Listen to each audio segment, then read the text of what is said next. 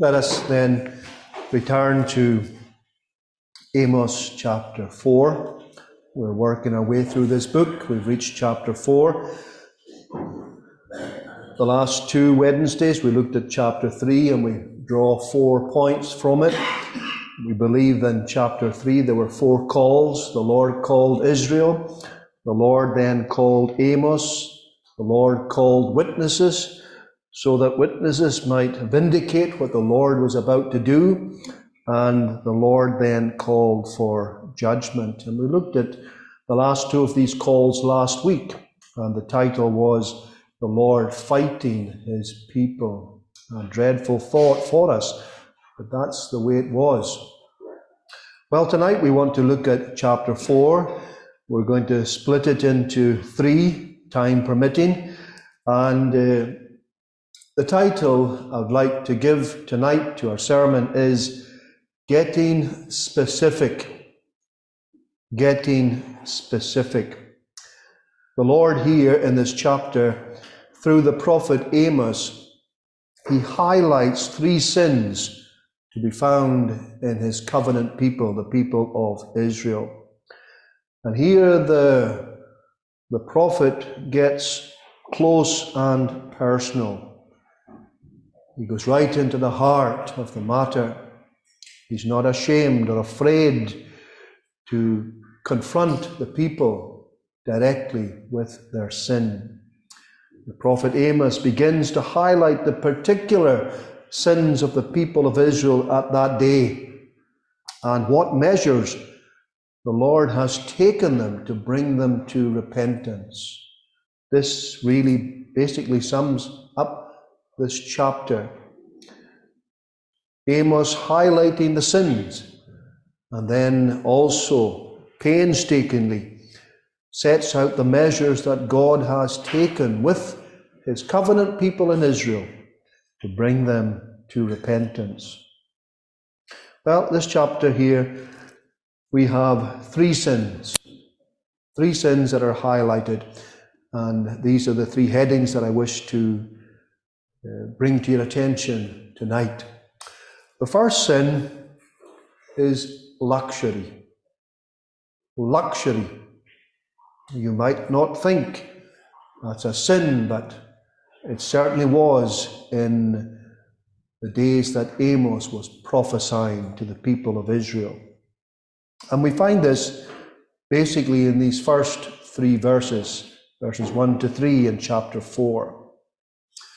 Luxury comes from a Latin word that means excessive. Excessive. And it originally referred to plants that grow abundantly. And that's where we get our English word luxurious. But then it came to refer to people who have an abundance of money, time, and comfort. Money, time, and comfort. And we find all of these things in these three verses here that Amos is highlighting. Now, it's not a sin to be rich and to have the comforts of life.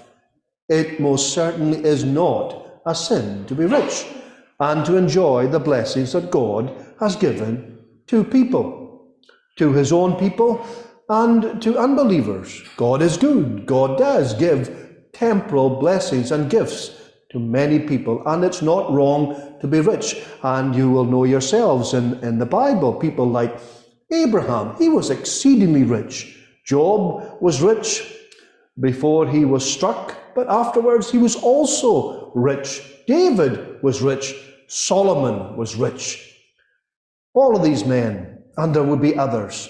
You know them as well as I do. There was many, many people in the Bible who were rich, but their riches did not dominate their lives. As someone says, luxury doesn't mean owning abundant possessions so much as allowing possessions to own us. And there is a difference. And this is what was happening here. These people, the Lord, in some sense, had blessed them with temporal blessings and they were loving it and they were living in luxury. and they were living in luxury while they were oppressing others. So the rich were getting richer, and the poor were getting poorer, and the rich were delighting in it. They were delighting in their luxury, and basically their lifestyle was well, we couldn't care less about the poor at all. Couldn't care less. We're rich. We've got what we want. We want more of it. We want more of this life of luxury, more of this money, more of abundant possessions, more comfort, more leisure, more time to do as we please. This is what we want. And we don't care how we're going to get it. Now it's very interesting here who he actually uh, points the finger at, if you like. Who does he actually get up close and personal with? Who is he getting specific with? Well, we have it here in our in our first chap in our first verse in chapter four. Hear this word, ye kine of Bashan.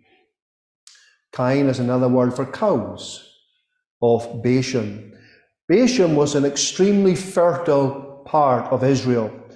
And the animals there were extremely well fed. They were prime beef animals. And here's what he says Ye kine, ye cows of Bashan, that are in the mountain of Samaria, that's in Israel, which oppress the poor, which crush the needy, which say to their masters, Bring and let us drink. Now, the key is where it says, which say to their masters. These people, the kine or the cows of Bashan, are speaking to their masters. That word masters could easily be translated lords. Who are they speaking to? They're speaking to their husbands. You know your Bibles. You know that Sarah called Abraham Lord. In Genesis, we've noticed it some time ago. We also noticed that in 1 Peter, Peter remarks that Sarah called Abraham Lord. She was submissive to Abraham and to the marriage covenant. She recognized the headship of Abraham and she called him Lord. Now, these ladies here, and it's ladies it's referring to, these ladies are calling their husbands masters, lords, and they're demanding, bring and let us drink. Go and get more money. Go and do whatever you need to do to get what I want.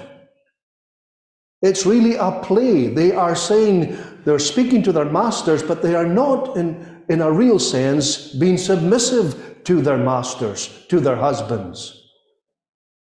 And he calls them ye kine of Bashan. Now, if a minister was to address his lady folk in the congregation, ye kine or cows of Bashan, there would be an uproar. Because in our modern language, in our modern society, to call a lady a cow is to talk about her being promiscuous or to be somewhat unacceptable or undesirable. This is not the case here. He is not talking about them being overweight and being promiscuous. What he is talking about here is they are being prepared, they are fattening themselves for judgment by their behavior. That's what he's talking about. When the cows, the cattle would be on the plains of Bashan, where they would have the fine, finest of uh, grass to feed on, they would be prime beef. And what happens when the farmer looks at his, uh, at his cattle, he sees them getting fatter, he sees them, well, it's time then to go to the slaughter. He is preparing them for the slaughter. He'll get a lot of money for them, and people will be delighted to buy them and then to eat their meat. Well, this is what he's saying about these ladies. Because of their behavior, ye kine of Bashan, by your behavior, You are just simply fattening yourselves for the judgment of God to fall upon you. Now, it's important to realize here they, the ladies, the wives, they were in the background. They were saying to their masters, to their lords, to their husbands, Bring and let us drink. In other words, go and get what I want. I've got plenty of spare time. Go and get me some drink. Go and get me some food. Doesn't matter how you get it. Doesn't matter what happens. Just go and get it. And this is where the oppression was coming. The ladies were driving it, and the men were going out and getting what they required. The men were on the front line, the husbands were on the front line, but it was the women folk that were behind them. In other words, they were all implicated. They were all implicated.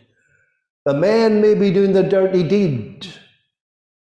The men may be the ones who would oppress the poor. The men may be the ones who would deprive the, the innocent and the poor of judgment in the courts, for instance. But it was all driven by the ladies back at home. None would be excused. None whatsoever.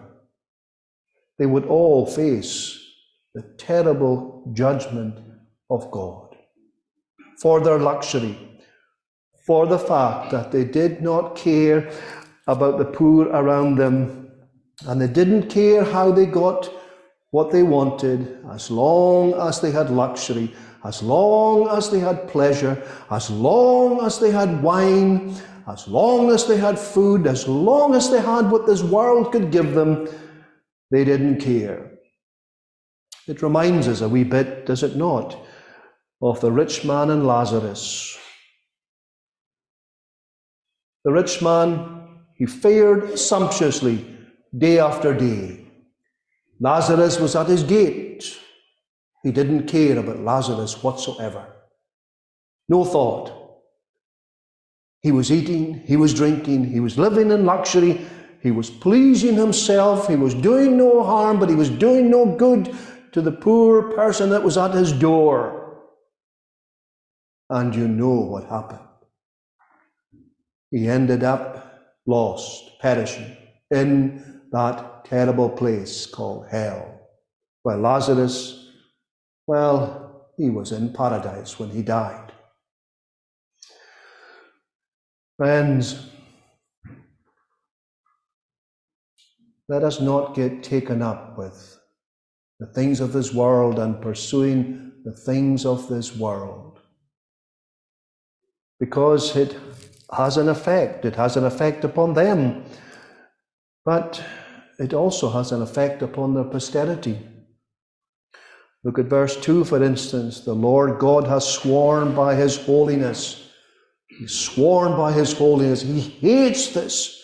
And he's sworn by his holiness, because he couldn't swear by anyone greater than himself. And by his, his holiness, he's going to do something about it. The day shall come upon you that he shall take you away with hooks. That's what the Assyrians were going to do. That's what they did. They went and they put hooks in people's noses and pulled them out, pulled them out of their land and brought them into captivity. Do you notice what goes on afterwards? And your posterity with fish hooks. It wasn't just them, it was their family also because of their behavior, which was so offensive to the living God, their posterity, who had been brought up in this luxury also. They were going to be treated like fish and brought into captivity also. It's a warning. The Word of God is living and active and sharper than, than any two edged sword. It applies today. Friends, by some standard, we may not be regarded as living in luxury. But those in the third world would look upon every single one of us, no matter how well off we are, they would see us as living in luxury. Even those that we would regard in our own midst who are not living in luxury, compared with those in the third world, all of us are living in luxury. Let us make sure that these things don't dominate us and drive us. Yes, if God has blessed us, then we bless God for them. Let us use them properly. The Bible talks about the rich, about using what they have for the advancement of others. Paul tells the, Timothy, let the rich be quick to do good works. This is what this is talking about here. People who just lived in luxury, couldn't care about anyone else, simply to please themselves. That kind of behavior is offensive to God. Well, the second sin he highlights, verses 4 to 5, can be simply summed up one word hypocrisy. Hypocrisy. Here, Amos is being ironic. He's basically telling them to go on with their religion, go on with their services, go on with all this they say they're doing in the name of the Lord. Come to Bethel. And transgress. At Gilgal, multiply transgressions. Go to these places. Go to these holy places. Go to these notable places. What was notable about Bethel? Bethel was a special place for Abraham and Jacob. They're associated with Bethel. At one time, the Ark of the Covenant was there. It was the site of the king's chapel at this particular time. You know, when the king had a chapel, it was there at Gilgal, and the people loved to go to that place. And Amos says, Go to it. Undertake all your religion. Go there. Enjoy it. But you know what? God finds it offensive. And the same could be said for Gilgal. This is where Joshua and the people camped when they entered into the promised land. It was a notable place. And in these two places, Bethel and Gilgal, they set up shrines. They set up golden calves, shrines where they gathered together and they, they would say they were worshipping the Lord, but in actual fact they were worshipping false gods. They were offering false worship, which was not acceptable to the living God. This is what he says.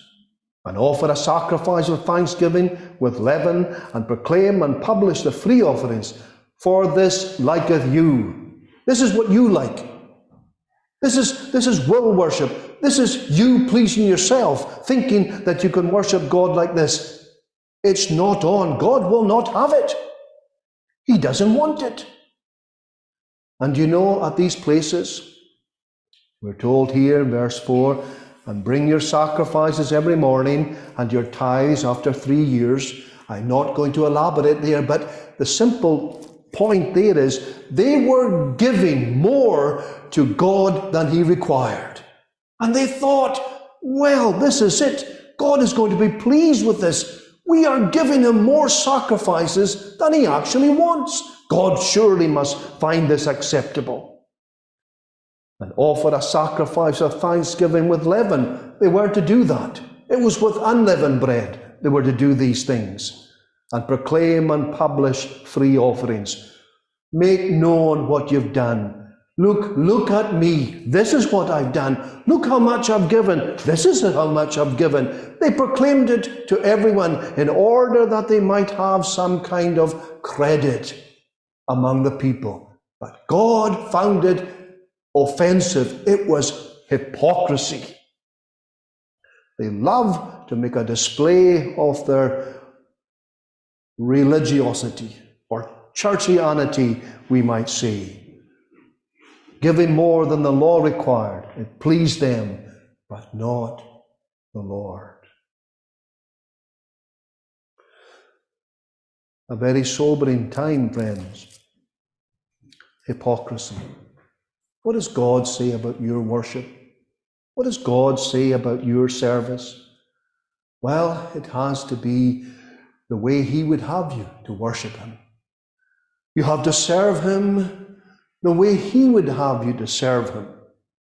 You're to serve Him in spirit and in truth.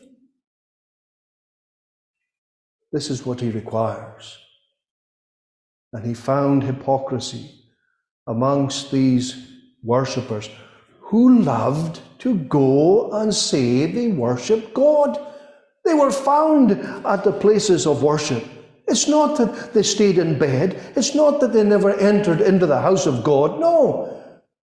They were diligent as far as these things were concerned. But God found their worship, their service, their givings, their offerings full of hypocrisy. What about ourselves? You have to look to your heart. I have to look to my heart. Are we doing what we do to be seen of men? If that's the case, we will have a reward. God looks to the heart. He sees the heart. It's humbling.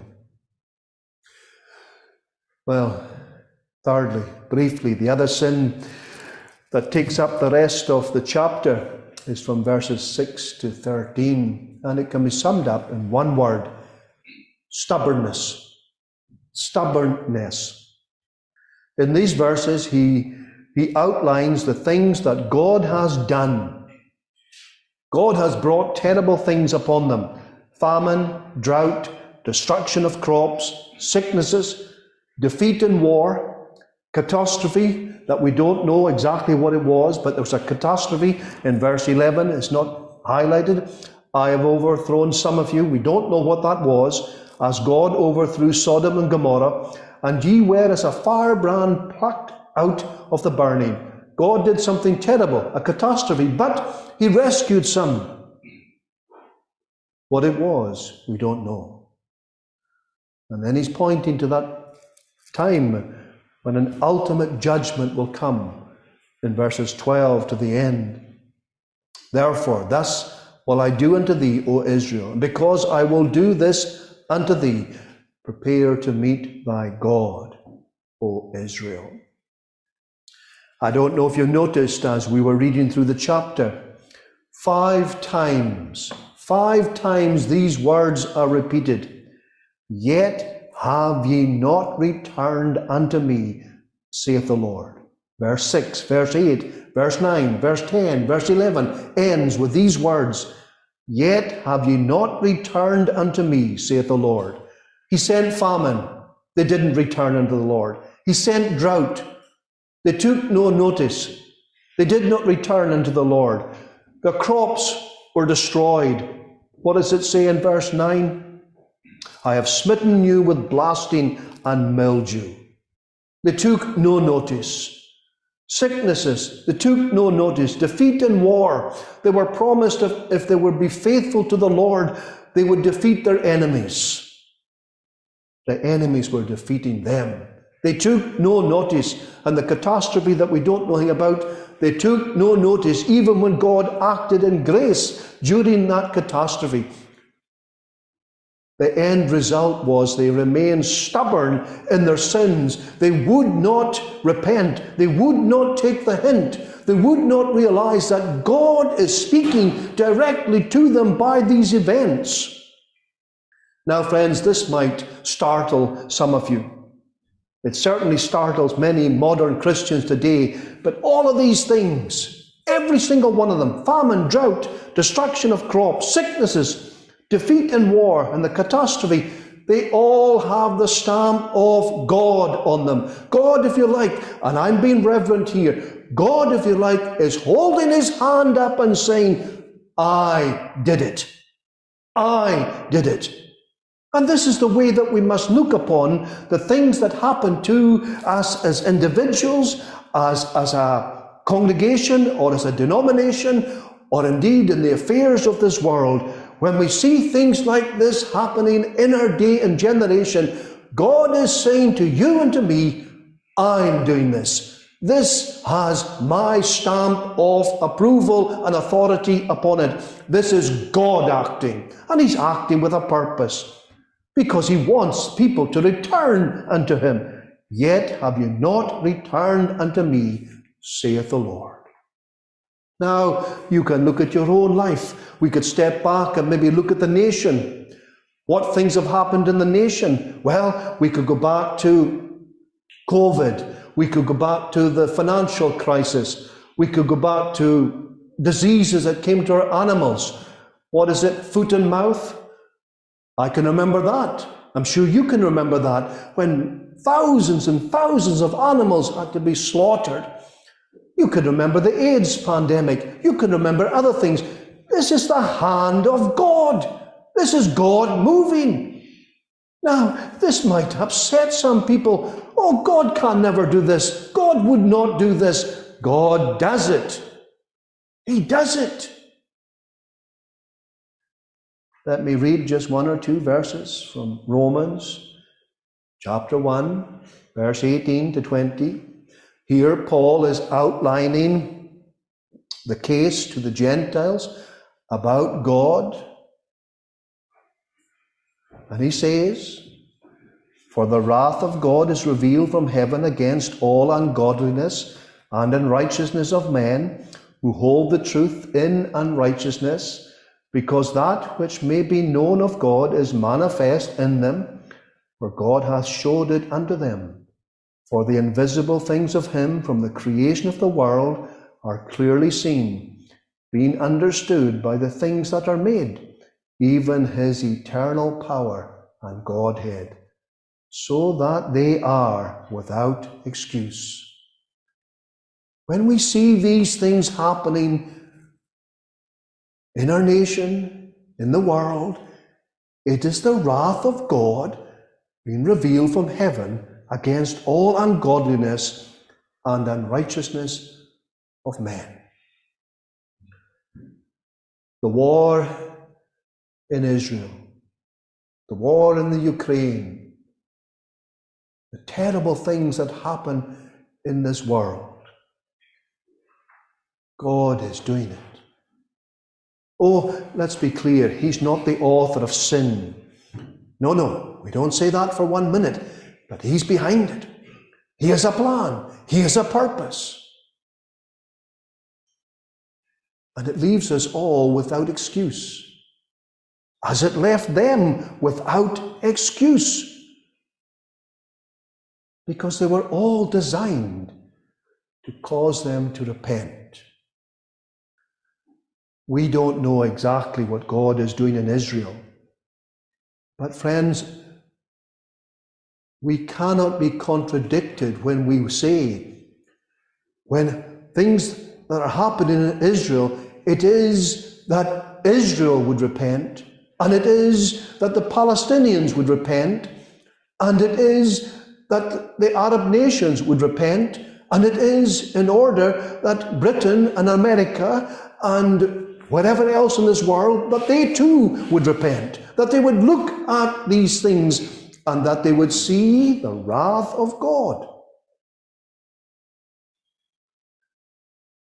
The Ukraine.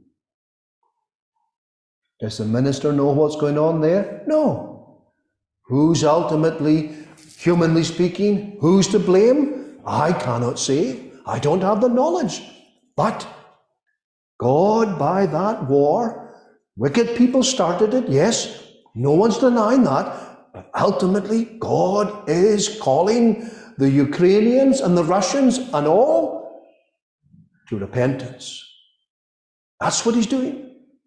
And this is what happened here to his people. Remember, they were, they were the modern day churchgoers of our day. They were not, I, they were not unbelievers. They were not heathen. They were his covenant people. And they were up to their necks in stubbornness. Therefore, he says, Thus will I do unto thee. He doesn't specify what he's going to do unto them.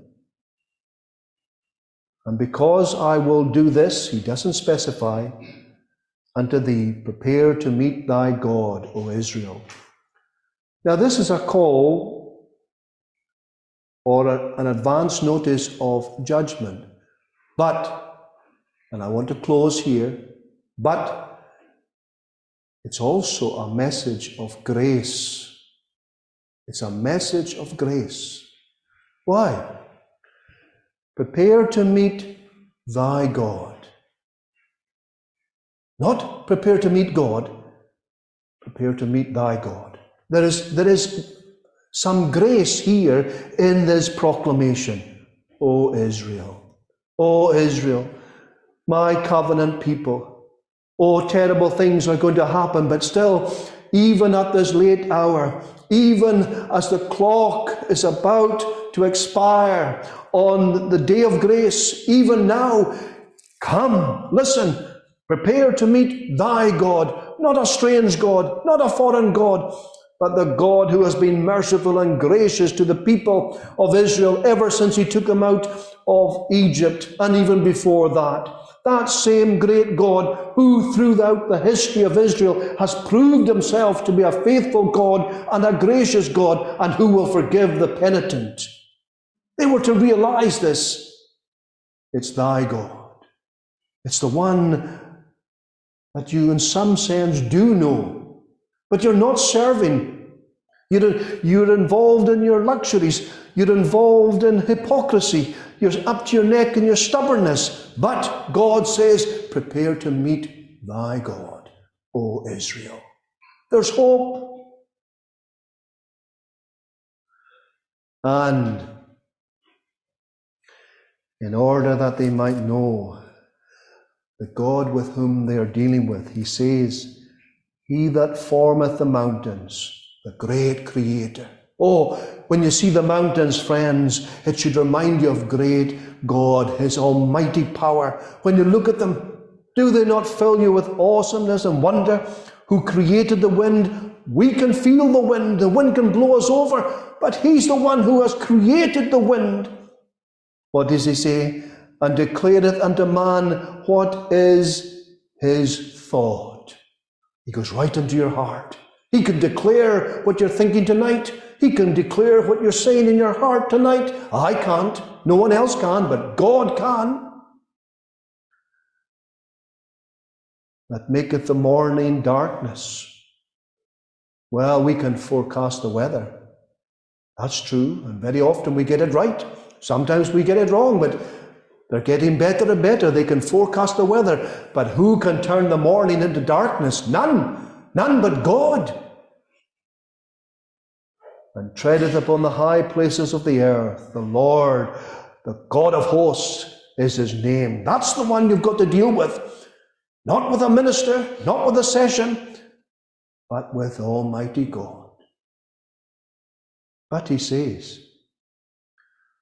Prepare to meet thy God. This great and glorious God.